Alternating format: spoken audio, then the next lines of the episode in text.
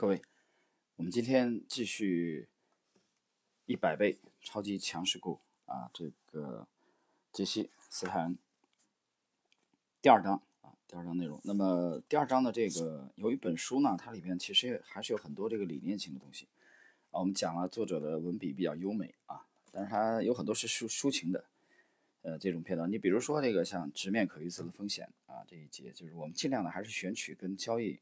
啊，关联度比较高的东西啊，有一些太多抒情的东西就把它略去了，所以我略去了这个直面可预测的风险这一小节。大家有兴趣的去阅读一下本书的第三十六啊到三十七页。我们直接进入今天的正式内容啊，这个新的小节是第三十八页的开篇，百分之九十九 vs 百分之一。众所周知，市场是一个零和游戏，有人赢钱就一定有人输钱。长此以往，钱就从大多数人的钱手里流向了少数人的钱包。大多数人跑出市场的原因在于，他们花了大量时间学习其他百分之九十九的交易者都知道的概念和技术。呃，我选从这个小节开始是有原因的，就是我认为他这段话讲的非常的精彩。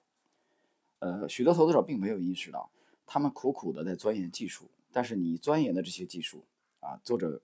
这个归纳总结的非常精辟，你花了大量时间去学习百分之九十九的投资者都知道的概念和技术。我们继续来看作者的描述：他们阅读一样的书籍，浏览一样的网站，观看同一群荐股专家的电视节目，众人皆知的东西毫无价值。这是我一生中学到的最大教训之一。财富来自于你发现的优质的非主流的信息。啊，这个描述非常准确。你发现的，第一是优质的定语，第二非主流。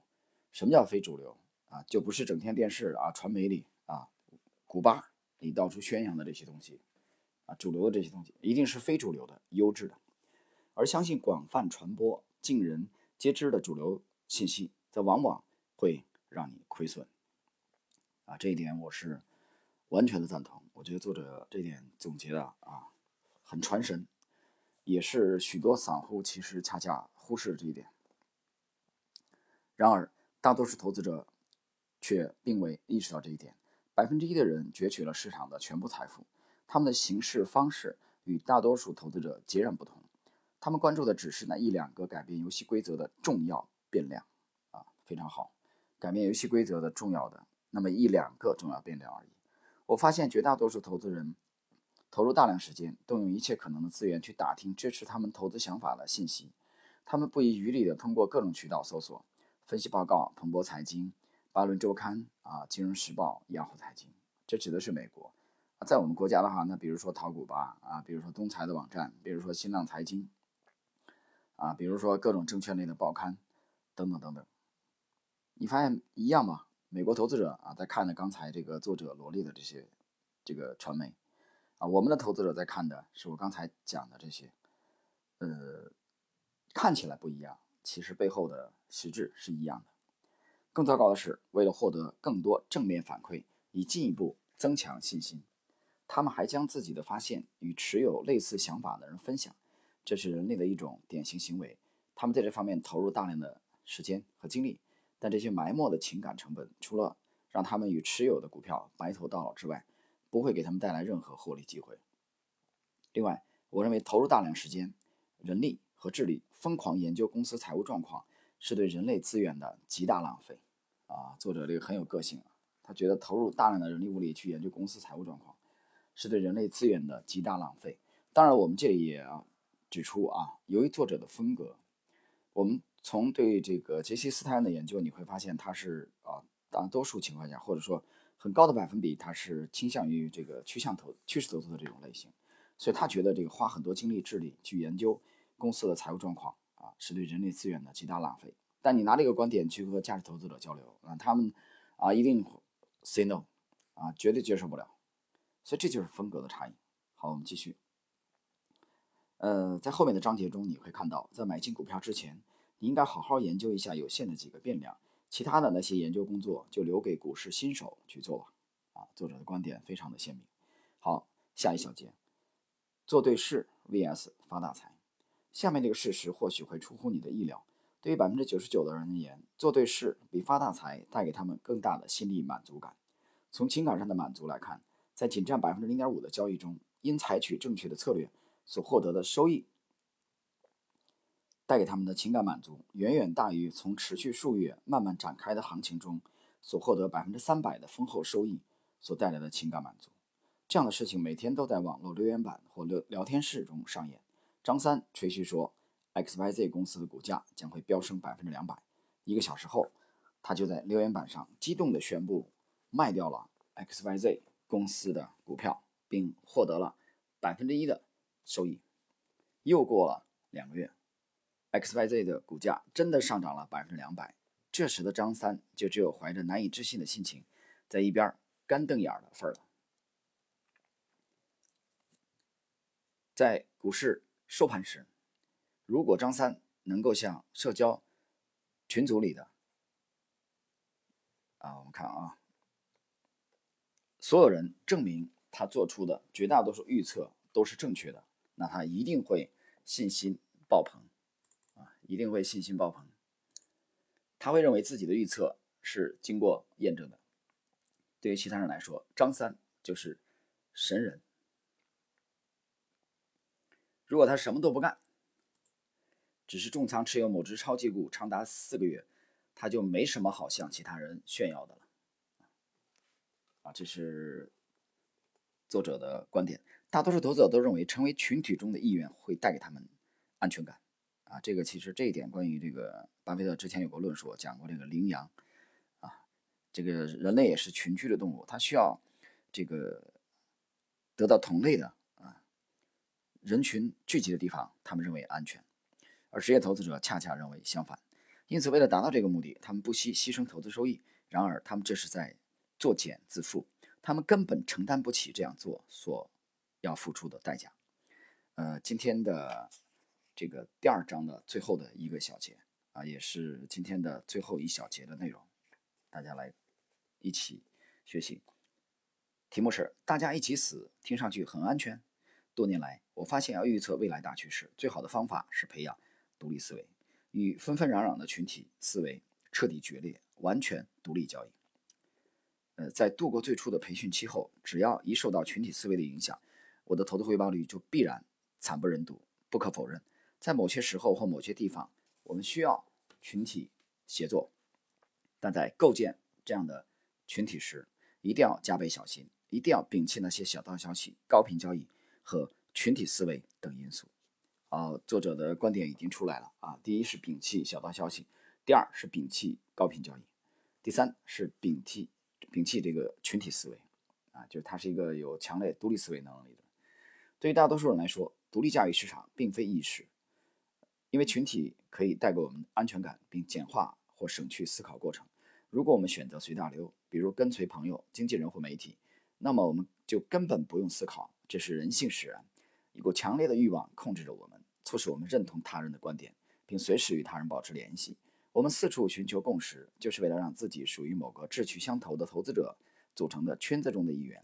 即便最后做出了错误的投资决策，那种大家一起死的想法也会大大减轻我们的痛苦。呃，我每次读到这里，我就在想啊，难道我们投资的目的就是为了追求大家一起死吗？就是因为有人陪你死，所以你。你就不死了吗？所以我觉得这这观点太荒谬了，所以作者抨击的非常有力。是你不用在乎任何人的看法啊，你也不用去跟任何人去商量啊，去探讨。当然，这个前提条件是你已经具备了专业的这个呃交易技巧，已经锻造出了你的专业的交易体系的情况下，你根本不用理会那些大 V 和所谓的专家啊，不用理会那些这个。整天在电视里露面的人，这跟你有什么关系呢？还有你身边的人是否支持你的观点，那又能怎么样？巴菲特讲过这个，那他内部的积分牌啊，每个人体内有内部的积分牌，我们应该靠自己内部的积分牌活着。换言之，我们是为了自己活着。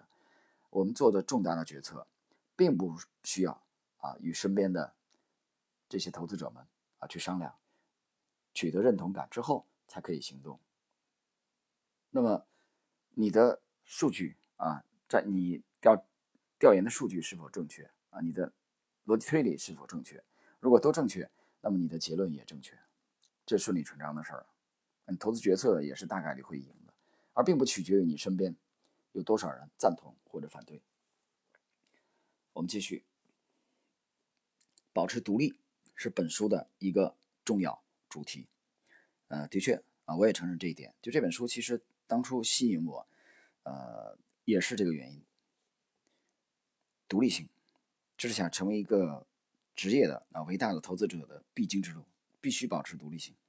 继续，请排除外界的影响，独立进行决策投资决策。投资决策要知道，从一开始，世界上最优秀的交易者都是具有独立意识。拒绝人云亦云的独行侠，这其中还有少数勇敢者，甚至对过分热情的大众避之不及。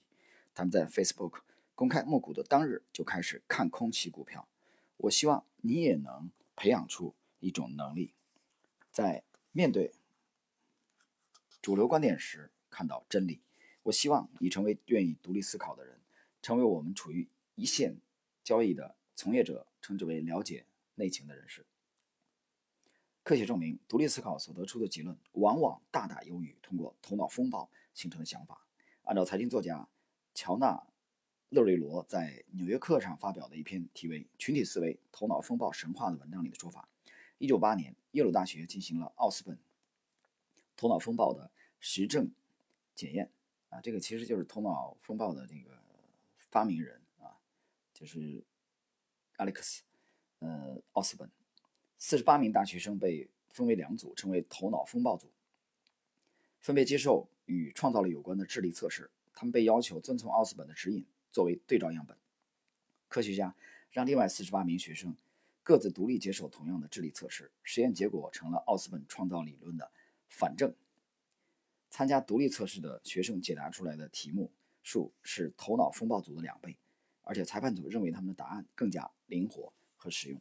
这个。实验说明，头脑风暴并未将群体的潜力释放出来，相反还降低了个体的创造力。勒瑞罗还说，几十年的研究一致显示，头脑风暴产生的想法要少于人数相同的个体独立思考后再集中起来的意见。对于大多数人来说，培养独立思维几乎是不可能的，因为他们只会做那些让他们不会在心理上感觉被孤立的事情。啊，这个描述很好，散户就是这样想的。他们害怕面对现实，对需要独自面对的事情感到恐惧。他们只会围绕那些让他们分心的事情，构建自己的生活。啊，推特、Facebook、智能手机和真人秀电视节目的火爆就充分说明了这一点。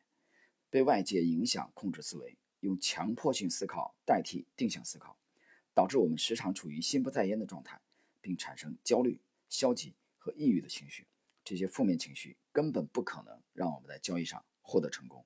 在安静的独处中，我们会听到真理的呼唤，看到无限的可能。那么这小节呢，作者作者强调的实际上是独立性。好了，朋友们，今天的内容啊，我们就到这里。在下一集开始，我们进进入本书的第三章。第三章的呃题目是逆向投资，媒体向左，财富向右啊，很精彩，的确很精彩。这个作者是一个拥有强烈独立思维能力的交易者。这也是啊，当初这本书吸引我的啊最主要的原因。好了，朋友们，我们今天的内容就到这里，下集再会。